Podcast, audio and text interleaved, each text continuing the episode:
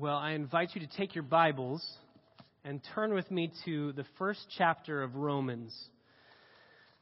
Romans chapter 1. We've been able to spend some time on idols of the heart. We've been able to look at some specific idols, and many of you have asked, Are we going to cover the idol of and just fill in the blank? It's, it's so fun when I hear those comments because I wonder what the idols are that we are struggling with collectively. And the reality is, we could talk about the idol of anything and everything. We can turn anything into an idol. We all know that. We all feel that. We all begin to worship, love, trust, and obey something other than Christ, and therefore we turn it into an idol. A 17th century preacher in England named David Clarkson preached a sermon on idolatry in our hearts. The sermon title was called Soul Idolatry Excludes Men from Heaven. I, I, appreciate that title. You know where that comes from. That comes from 1 Corinthians 6, where Paul says, Do you not know? Do not be deceived. Neither idolaters nor covetous will enter the kingdom of heaven. So he refers to those that are actually practicing idolatry as in worshiping a false God, bowing down to a graven image. But then he also says covetous, which we know Paul from Colossians says that covetousness equals idolatry. So he's talking about both. Whether you are actually worshiping a graven image or whether you are worshiping something other than God in your own heart, the reality is if that is habitual in your life, if you are characterized by that without repentance, Paul says that we will not inherit the kingdom of heaven. The grace that's found in that passage is when Paul says, But such were some of you. You've been changed, you've been washed, you've been regenerated. The new birth has taken place in your life. But the reality is, in this sermon, David Clarkson said, Though few will own it, nothing is more common than idols in our souls. Nothing's more common. Though few would say, Yes, I worship idols, Nothing in reality is more common. He went on to say if we think of our souls as a house, if our souls are a house, idols are set up in every room and in every faculty. Idols are set up everywhere. That's why John Calvin said the heart is indeed an idol factory. It just produces idols. We've covered three main types of idolatry the idol of money, the idol of greed, with the rich young ruler and what we called the rich old ruler in Zacchaeus. We've covered the idol of love and the idol of affection, the idol of um, relationships and longing to be loved. We looked at Genesis 29 with Jacob and Rachel and Leah. And we've also seen the idol of glory, the idol of pride, success, power, influence with Nebuchadnezzar and Naaman. There are so many others we could talk about. I have a list here of others that we could talk about. You could be craving any sort of material thing. You could be craving love from any person, anything. You could crave relationships. We can make an idol out of specific circumstances. I wish that I had this happening, a specific job. Um, we can make an idol out of personal comforts. We can make an idol out of even having a Christian family. You can do, you can desire that so much, a very good thing, that you turn it into a God thing, so it becomes a bad thing, as you're coveting and craving that alone. We can make an idol out of sports. I was tempted to preach on the idol of sports.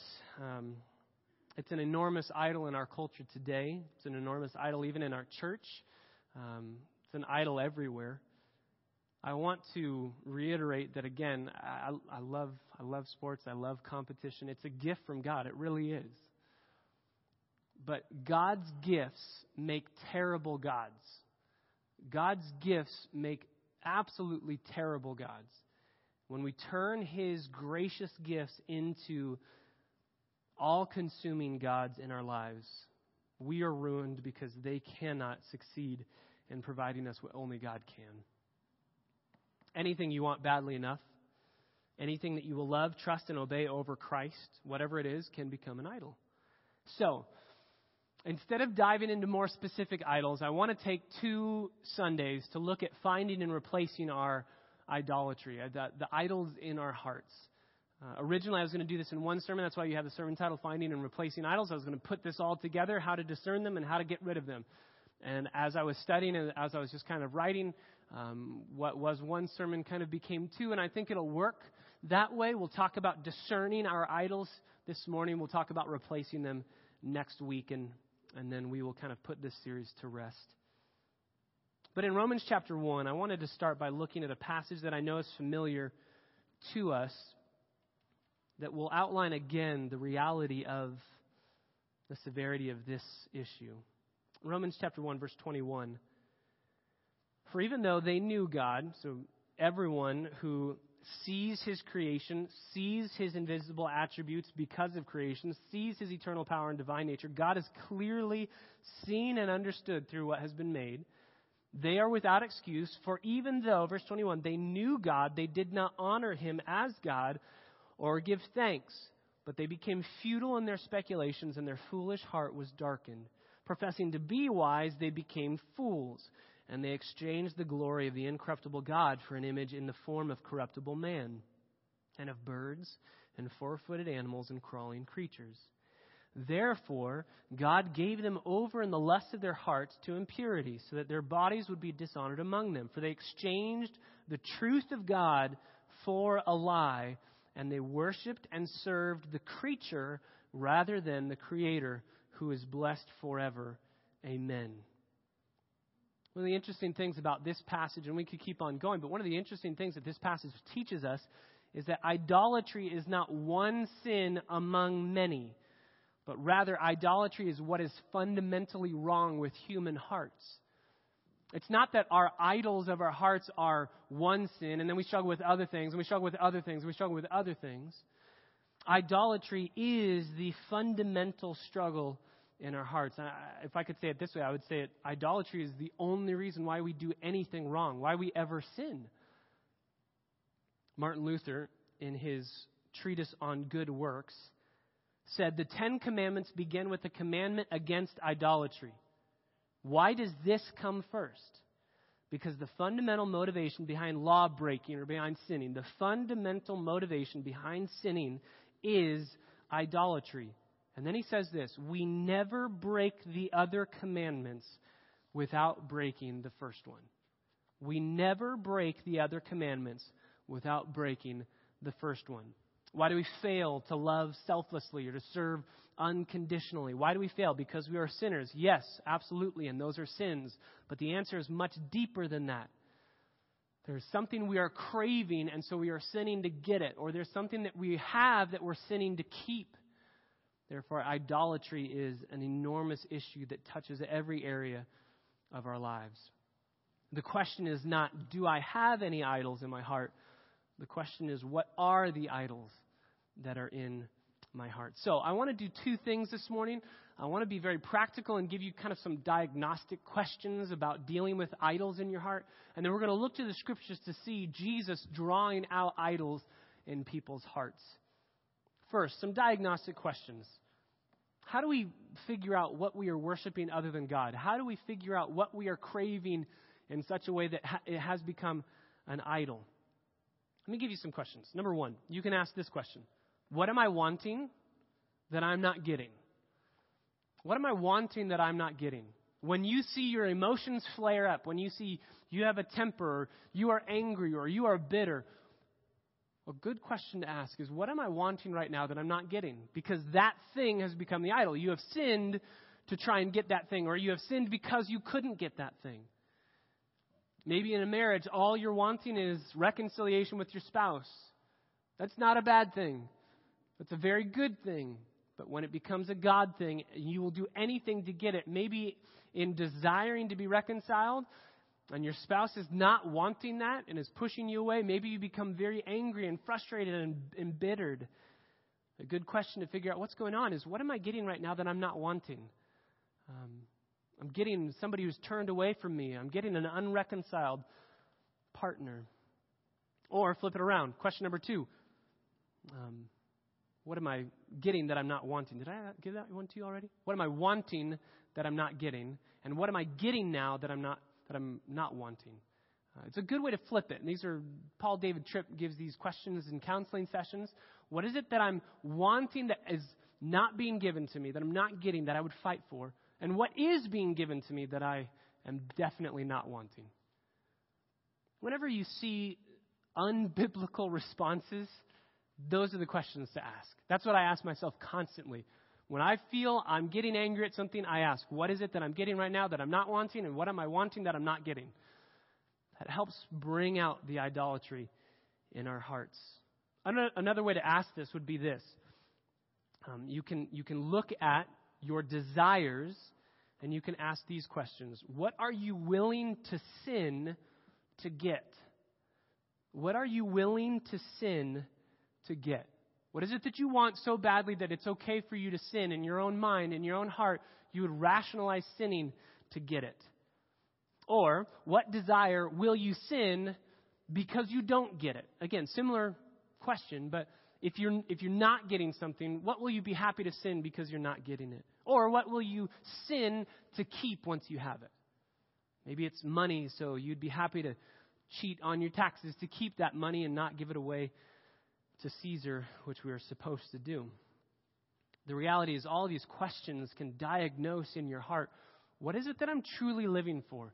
What is truly motivating me? What is truly um, the motivating factor behind my desires and behind my actions? I want to give you four more, and these are from a, a pastor named Tim Keller. These are very helpful. He has an amazing book called Counterfeit Gods. It's a little book. Um, a lot of what we've covered has been uh, founded in that book. It's very, very helpful. He has these four questions about discerning the idols that are in our hearts. Number one, what do you daydream about? What do you daydream about? Look to your imagination. What is your imagination fill, filled with? What preoccupies your mind when you have nothing to think about? Obviously, one or two daydreams are no indication of idolatry, but when it becomes habitual, uh, we would use the word obsessions. When it's all you're thinking about, what, what is it that you are daydreaming about? Maybe it's being somewhere else. Maybe it's doing something else. Maybe it's being with somebody else. What are your daydreams about? William Temple, a pastor, says it this way Your religion is what you do with your solitude. Your religion is what you do with your solitude. What do you habitually think about in those quiet moments that would bring you the most joy and the most comfort in the privacy of your own heart? What do you daydream about? Number two, what do you spend your money on? This is actually from Jesus, right? Matthew 20, uh, 621. Where your treasure is, there your heart is also. You can tell what you love by what you spend your money on. Your money flows most effortless, effortlessly toward your heart's greatest love. What is it that you love? You'll pay money to get it. So, where does your money go? What is your pattern of spending? Our, our pattern of spending, according to Paul in 2 Corinthians chapter 8, in giving to the church reveals that our hearts are concerned about the work of the ministry.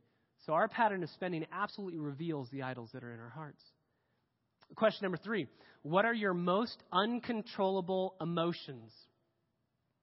Go to those painful places in your life where you are absolutely saddened, depressed, frustrated, angry, seething. Look at those moments when things aren't going your way. When you're angry, ask the question Is there something that is so important to me that I am sinning to have it, to get it, to keep it? When you're in despair, what is it that is causing this despair? What am I wanting that I'm not getting that is causing this despair or this depression? Pull your idols out by the roots of your emotions. They are great diagnostics to what's going on. Your emotions betray what your idols are. Fourth and finally, what is your real daily functional salvation? So we have what is it you daydream about? What is your imagination tending towards? What do you spend your money on? What are your most uncontrollable emotions and what's the root of those? You can kind of trace back the fruit to the root. And then finally, what is your real, daily, functional salvation? Uh, another way to say it is, what is it that you are living for? What are you living for? A good way to ask that question of our hearts is when you are praying and the answer comes back very clearly from the Lord, no, there are times where it's like, okay, it's your will. God, you do whatever you want. I was asking for this, and you're not giving me this. Okay, blessed be the name of the Lord. Then there are other times where that thing is everything that we're wanting, and we're praying and we're praying and we're praying, and He says no, and we lose it. That's a, a key defining factor that, you know what, that thing is our idol and not God Himself. We aren't worshiping God and God alone. We are praying for something that we thought would satisfy us, and when God says, No, I'm not going to give it to you, we're second guessing His goodness because that is the thing that was going to take care of us and satisfy us. We see this just amazingly done in, in the book of Jonah. Um, Jonah would be happy if the, if the Ninevites died. First of all, he would be happy if he never went to the Ninevites, but he has to go. Then he would be happy if they were dead. He hates the Ninevites. But instead of dying, all he wants is to sit on the hill and watch God's wrath be poured out upon this, this town, this city. But instead of that, they repent, and God blesses and grants favor.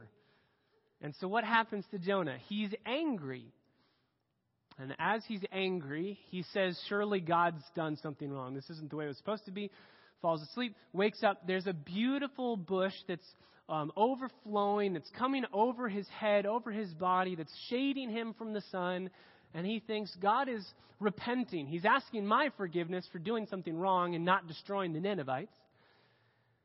And then when God says, No, that's not what that was about.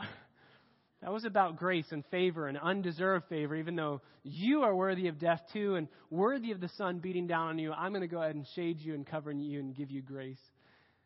And then he wakes up again and the, the worms have eaten the tree. And he gets mad again. It's constant um, flux of emotions. All he wanted, he was not getting. And so he was angry about it. David Powlison says it this way The most basic question which, po- which God poses to each human heart is this Has something or someone besides Jesus the Christ taken title to your heart's functional trust, preoccupation, loyalty, service, fear, and delight? Questions bring some of people's idols' systems to the surface. To what or whom do you look for for life sustaining stability, security, acceptance? What do you really want and expect out of life? What really makes you happy? What would make you an acceptable person? Where do you look for power and success? These questions or similar ones tease out whether we serve God or idols, whether we look for salvation from Christ or from false saviors. They tease those things out. I want to look at a passage now. If you have your Bibles, turn to Luke chapter 9. I want to look at a passage where Jesus himself teases out, so to speak, the idols in people's hearts. I alluded to this passage, I think, in the first message in this series. But I want to look at it in detail because this is really the idol of self. And this is really where all of our idols spring from. We want something because we are self serving. We want something because we want to make much of ourselves and not live to make much of Jesus Christ. In Luke chapter 9, we would meet three would be followers of Jesus Christ. To each of these followers, Jesus says something very hard and something very sweet. But we have to understand what he's asking them to do when he says, Come and follow me. We have to understand in its context. If you go to verse um, 51, turn to verse 51 of Luke chapter 9 says, When the days were approaching for Jesus' ascension, he was determined to go to Jerusalem. Some of your translations might say, He set his face to Jerusalem. He's going for the purpose of dying, he's going for the purpose of being crucified in our place. And so, as he's asking others to follow him, he's asking them to follow him to his death. He's not saying, Follow me to paradise. He's not saying, Follow me to my kingdom when I'm going to establish it. He's saying, I'm going to die. Come and follow me. Three times in the passage we're going to look at in verses 57 through 62, three times the word follow is used to describe a disciple of Jesus Christ. But there is a nuance to what Jesus is saying every time he says, Follow me. Two words, two nuances. Follow, you can kind of put it in capital letters, follow, and then lowercase letters, me. Then you can also put follow in lowercase letters and capital letters, me. Two emphasis. God is asking us to follow. You can't just sit back and watch Jesus do what he's doing. You need to get up, you need to follow him, you need to move with him. But you're not following um, blindly someone who's not going to follow with you or somebody who's not going to lead you. He's saying, Follow, you need to do work, but you're following me, and I will never leave you, I will never forsake you. There is Jesus, there is me, there's the mission, there's a person, there's a path, there's sweetness, there's suffering. As Jesus says, Follow me, we must hear two things in that. You have a mission to do, but you're following after me, and I'll be with you. He does this a lot. Great Commission. Um, there is a commission go, make disciples, baptize them, teach them, but it's bookended by I have all authority and I will be with you forever. Mission, me. So when you hear that phrase, follow me, there's a lot that Jesus is asking them to do. But what is he doing here specifically? Let's read these verses and you'll see Jesus is doing a lot. We know when God does one thing, he does a billion things. And there's a lot that's going on. Verse 57 As they were going along the road, someone said to him, I will follow you wherever you go. And Jesus said to him, The foxes have holes, and the birds of the air have nests, but the Son of Man has nowhere to lay his head. And Jesus said to another, Follow me. But he said, Lord, permit me first to go and bury my father. And Jesus said to him, Allow the dead to bury their own dead. But as for you, go and proclaim everywhere the kingdom of God. Another said, I will follow you, Lord, but first permit me to say goodbye to those at home. But Jesus said to him, No one, after putting his hand to the plow and looking back, is fit for the kingdom of God. What is Jesus doing here? He's doing two things. He's teaching and he's testing. He's teaching that the Calvary Road would be an extremely difficult one. And for anyone to truly follow Jesus, they must know that from the get go. He's teaching this is a difficult path. And to follow me is not an easy thing. He's also testing. He's testing by simply asking the question Am I worth it? Do you believe that I am worth it? Do you really love me above all these other things? Do you really treasure me above all else? Jesus is testing how much they treasure the you in I will follow you by telling them what the follow is going to cost them. He's testing them. So there are two things going on in this passage, and I believe there are two things going on in this room right now.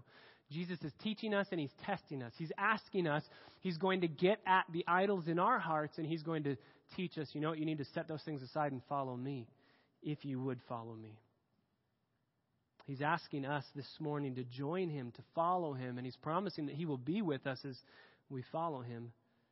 He's not going to tell us, follow me, uh, but actually I'm going to chill here and watch you do the hard work. No, he's going to establish the way. He's going to pioneer. As we started the whole series in Hebrews chapter 12, he is the author, he's the pioneer, and he's the finisher, the perfecter of our faith. So he is teaching us what the Calvary Road looks like, and he is testing us to see if He is truly our treasure alone. He's testing us to see what our idols are. Three people, let's look at them. Verse 57, we meet the first person. He initiates. Someone says to Jesus, as Jesus is on his way to Jerusalem to die, someone says to him, I'm going to follow you wherever you go. We can kind of hear a little bit of Peter. This isn't Peter, but we can kind of hear a little bit of Peter, right? Lord, they will all fall away, they will all deny you, but I will not, no matter what comes. Kind of a little bit of that cockiness here, right? I will follow you wherever you go. Maybe it should have been, Lord, can I follow you and give me strength to go wherever you go? No, no, I, I know I'm going to follow you and I will follow you wherever you go. And so Jesus tests. He tests that. Verse 58, he says to him, The foxes have holes and the birds of the air have nests but the Son of Man has nowhere to lay his head. I think that modern evangelical um, you know, church gurus would say this was a terrible response if you're wanting followers and disciples. If somebody says, I want to follow you, Jesus, what's the answer? Yes, Pray the prayer. Be baptized. Come on, follow me. Make disciples. Start the race. Let's do this. He doesn't even answer him. He doesn't say, Well, thank you very much. That's a great idea, but no, I don't think so. He dives right into testing.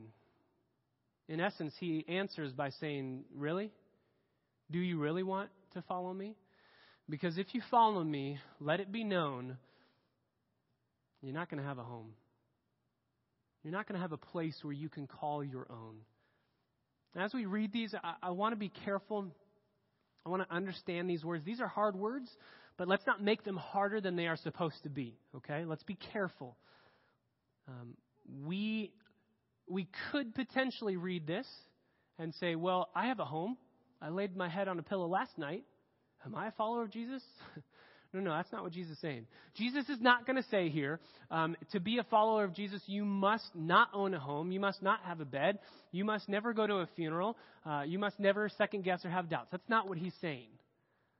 We need to understand these words in light of, I believe, a very helpful illustration is the rich young ruler and Zacchaeus. Remember, they were back to back. We studied them with the idol of money, with the idol of greed. The rich young ruler, Jesus says, how much does he have to give away? All. If you want to follow me, you need to give away all of your possessions. Zacchaeus, then, just a couple paragraphs later, says to Jesus, I have given half of my possessions to the poor. And Jesus doesn't say, uh uh-uh, uh I said all to this kid, and you need to give everything away. No, he's testing the rich young ruler, saying, You have to give it up. You have to surrender everything.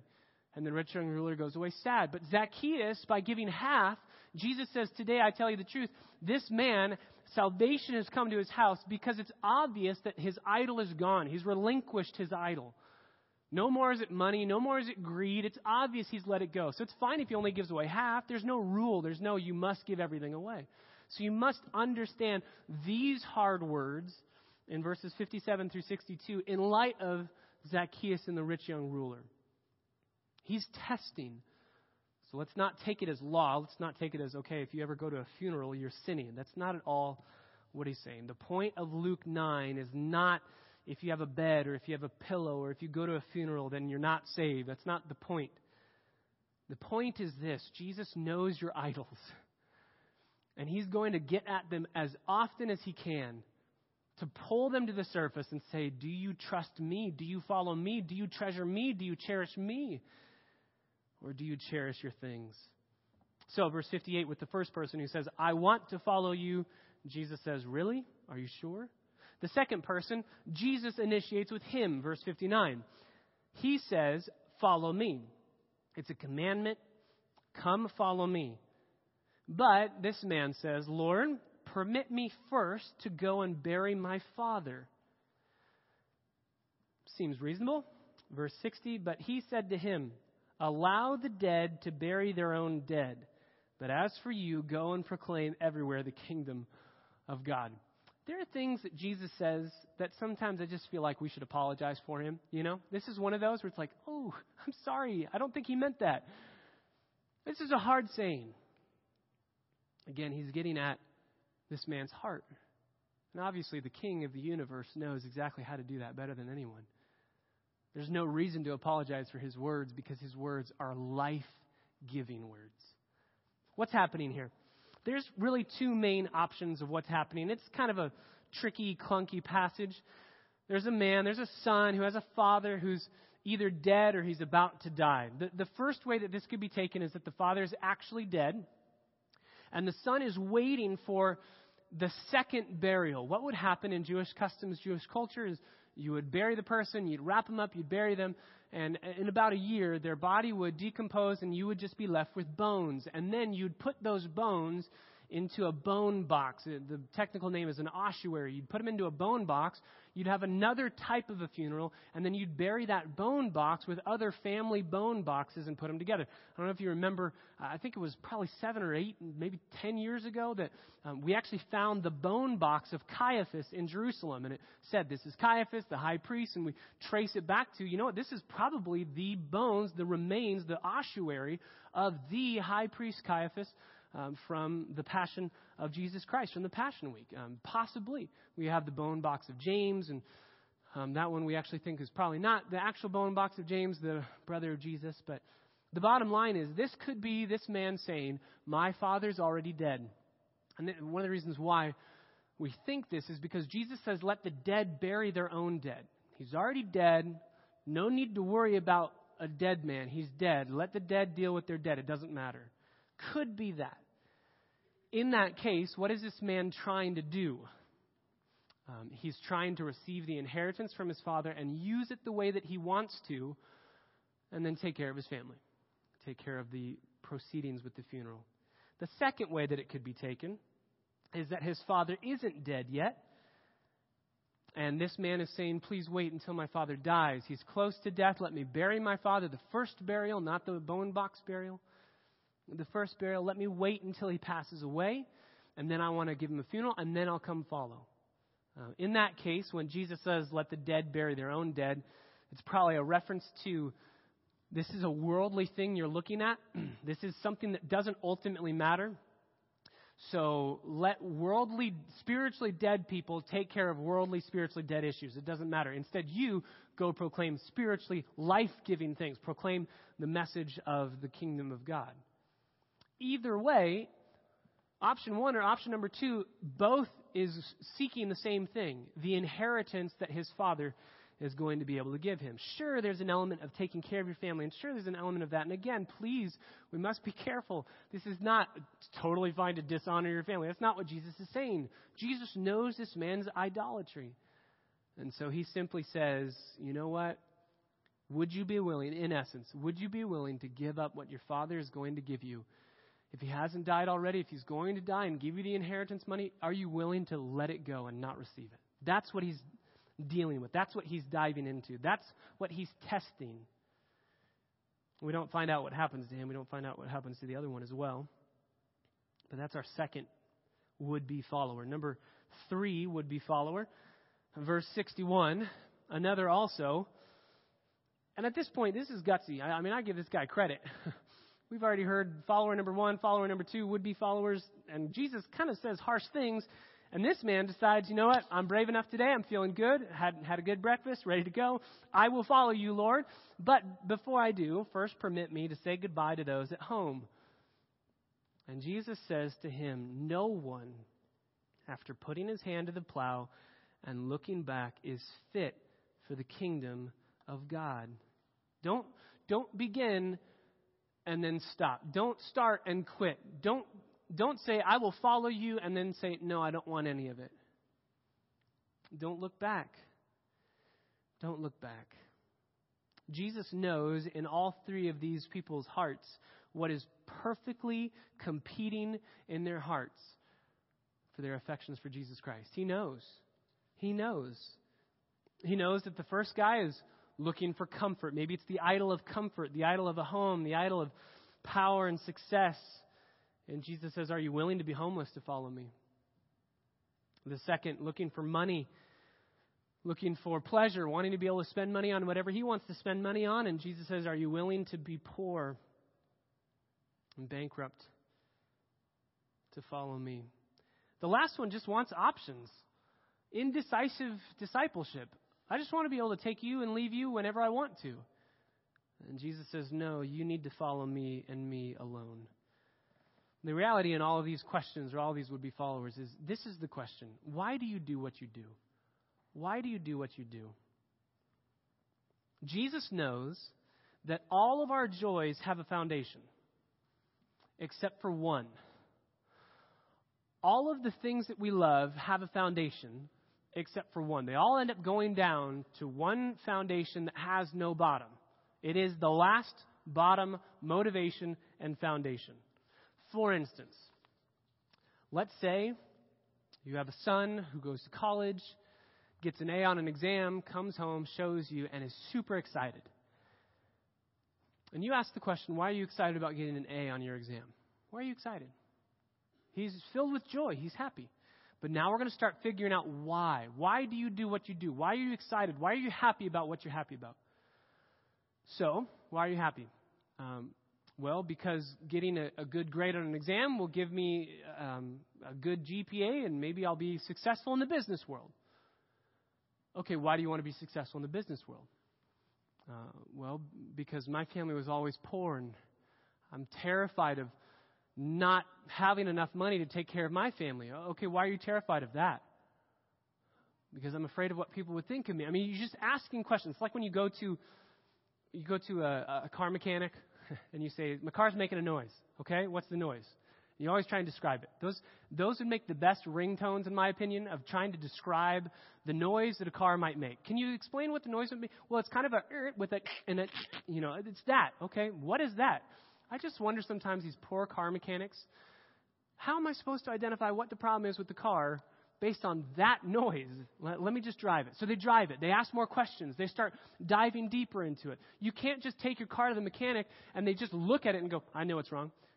Sometimes, if it's obvious, your car's blown up. I know what's wrong. we, we could figure that out. But it takes questions. Let me drive it. Let me hear it. Let me open the hood. Let me figure some things out. I have to figure this out. I have to go deeper. Jesus knows that, and he knows that ultimately we either do things for the glory of Jesus or for the glory of ourselves. That's the bottom. We only have two options. All of our joys um, have foundations except for one. When we finally get to the bottom, we get to I am doing this for myself or I am doing this for Christ. As C.T. Studd said, um, only what's done for Christ will last. Only what's done for Christ truly matters. So, when you're asking those questions, why do you do what you do? Why do you go to work? Oh, to provide for my family. Good. Why do you want to provide for your family? When you're honest with these questions, they start bringing out is it because you want to be successful? Is it because you want to be seen by all your friends as having a life? Is it because you want to keep up with the Joneses? Or is it because you want to obey Jesus Christ? You want to disciple your kids? You want to disciple your wife? You want to do what God says is right and glorify Him by being a hard worker, by being a good father, by being a loving husband. See, it looks the same to the world around us, but they're different motivations. And what Jesus does here is quickly he gets to the bottom. He gets to the, the bottom level, the foundation, and he says, You're living for yourself. You're living for yourself. The new birth, conversion, is when we finally, ultimately say, I'm not living for myself anymore. When we crucify self and we live for Christ. It doesn't mean that we don't struggle with living for self. That's the whole point of the series. We, as believers, still struggle with living for self. But these questions can draw out why do we do the things we do? Ezekiel 36 is the beautiful promise where God says, I'm going to place a new heart in you to give you new affections, new desires. You can't manufacture those new desires. God needs to give those to you. So don't take offense at Jesus testing and drawing out the bottom foundation of these three followers. Don't take offense. Jesus is giving them life giving words. He's saying, You are living for yourself. And if you live for yourself, you cannot follow me. And he asks us the same thing Would you follow me? Are you living for yourself or are you living for me? No one, after saying, I'm going to live for Jesus, can turn back and say, you know what, I don't want it. They can't, they're not fit for the kingdom. They cannot truly follow Jesus. The question is Is Jesus everything to you? Is he everything?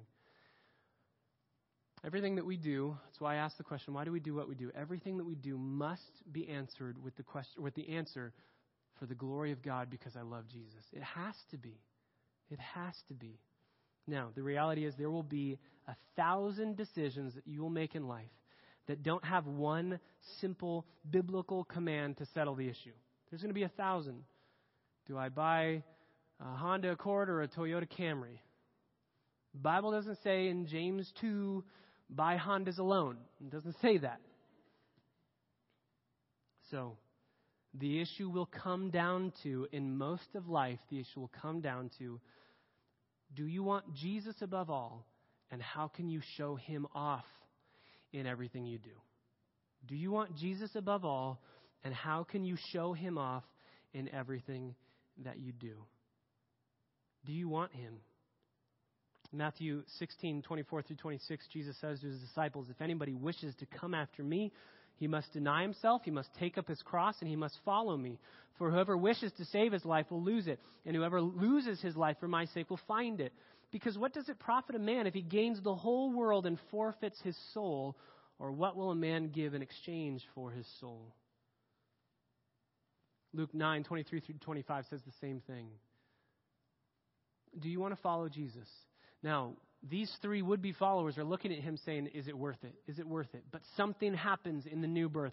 Something happens when we realize it's worth it to sell all of our possessions. Matthew 13, 44. It's worth it to sell everything we have to gain Christ. That beautiful parable of the man finding the treasure in the field. And uh, because of his joy, he gives away everything that he has to say, I want Jesus. That's the issue.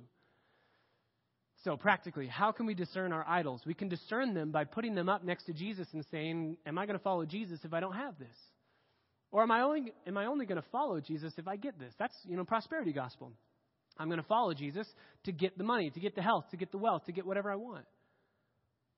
Am I going to follow Jesus because I follow Jesus? Because I get Jesus? I want Jesus. Or am I going to follow Jesus to get something? We need to deny ourselves. John MacArthur says, You need to disown yourself. The word deny is used to describe refusing association with someone. You need to refuse to associate with yourself. You need to refuse to associate with yourself. It's pretty extreme. It's used of rejecting companionship of someone where you literally do not want their company so that you come to Christ.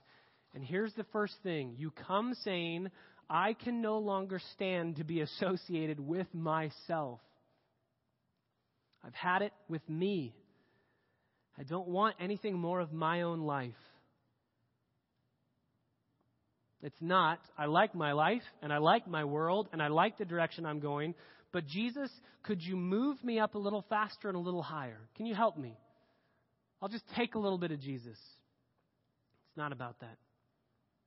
It's about quote, I've had it with everything that I am. I am sick of my naturally depraved, impotent, sinful self, and I disown myself. I desire never to be associated with myself the way that I once was. I've had it with me. And so, self is totally cast away. I'm overwhelmed with my emptiness. I'm overwhelmed with my failure. I'm overwhelmed with my disappointment. I'm overwhelmed with my sinfulness and I throw self away. I give up all dependence upon myself, all trust in myself, all confidence in what I am by nature. I give up everything and anything and follow Jesus. End quote. Here's another couple ways to say it. What does it mean to deny yourself? It means to deny yourself as the controlling principle of your life. It means to cease to be your own God in your own life. It, see, it, it is defined by declaring lifelong war on your own ego. J.I. Packer says that. I love that. It means not simply denying certain things, but denying personal control of your life. It means letting go of self determination and replacing it with obedience to the Master. It's the death of you, your hopes, your dreams, your ambitions, your desires. That bottom level that was living for self, you say, No, I'm living for Jesus in everything that I do. You must give up everything. And the reality is, in what Jesus is saying, if you hold on to anything, then you won't be able to make it. You won't be able to make it. So, how do you discern idols? Get close to Jesus. Get close to Jesus. He will say words to you like these that will draw out what you're truly living for. What are you living for? Why do you do what you do? Why do you say the things that you say? Is it for Christ? or is it for you? We have some diagnostic questions at the beginning, practical helps. I encourage us to go away from here and ask these things in our families, in our friendships. Examine yourself, test yourself. But can I just plead with all of us? We need to examine ourselves and test ourselves very harshly. We need to be critical of ourselves. Don't be critical of others. Take the log out of your own eye before you take the speck out of your brother's. Be critical but not so much to the point where you become fearful or doubt. You need to be critical of yourself in light of the grace of God. If, can I, can I just say it this way? If, as you stare at yourself and you see idols rising to the surface, if it makes you want to run away from God, we're doing something wrong. That's what Adam and Eve did, right? they sinned, they tried to run away from God instead of what Jesus pleads with us to do, which is when you sin, run to Him. The grace of God has been given so that we run to Him saying, Please forgive because I know you do. I know you have grace. I know you have nothing but love for me. I hate my sin. I hate myself. I don't want to follow these idols anymore. I want to follow you and you alone, and I'm struggling to do that. But that's why I run to you. I'm not going to run away from you because I'm ashamed. I'm not going to run away from you because I think I can handle it on my own. I'm going to follow you, and that means I'm going to run to you. Even now, I'm going to run to you. Is Jesus worth it? That's the question. Is Jesus worth it? And my my prayer as we study God's word is you will see, you know what? There are some amazing things in this life. But as we saw in Genesis 29, if you make anything but God an idol, you will wake up to Leah every morning. You will wake up and realize this did not satisfy every morning. But if you follow Jesus, oh, the road might be difficult. It's hard work. It's not for the faint of heart. It's difficult. But every morning, when you realize you have mercies that have been given to you from the God of the universe, you have new mercies every day. You have a beautiful Savior who loves you with an unconditional love, grace that is not dependent upon what you have done, what you will do, what you do right now. You wake up to everlasting mercies. You wake up to a God that you will want to continue to follow. You will. Father, I pray that as we study your word, whether it's this morning, whether it's in the weeks and months and even years to come, if you would tarry, I pray every Sunday would be a, a morning where we realize again and again you are worth it. God, there are so many things about heaven that we look forward to. A new body that doesn't break, that doesn't have problems, seeing our friends that have passed away, seeing family members, having a mansion, having streets of gold, seeing the angels that have the six pairs of wings, never dying, never sinning, seeing the apostle Paul and the Apostle Peter and getting to talk with Moses and David. There are so many amazing things about heaven, but God, make us understand that if Jesus isn't there, it's not heaven at all. None of those things will matter. And if Jesus is the only thing that we have in heaven, that He's enough, that He would satisfy us for all of eternity and that He has called us to follow Him in the here and now. And eternal life is this that we would know you.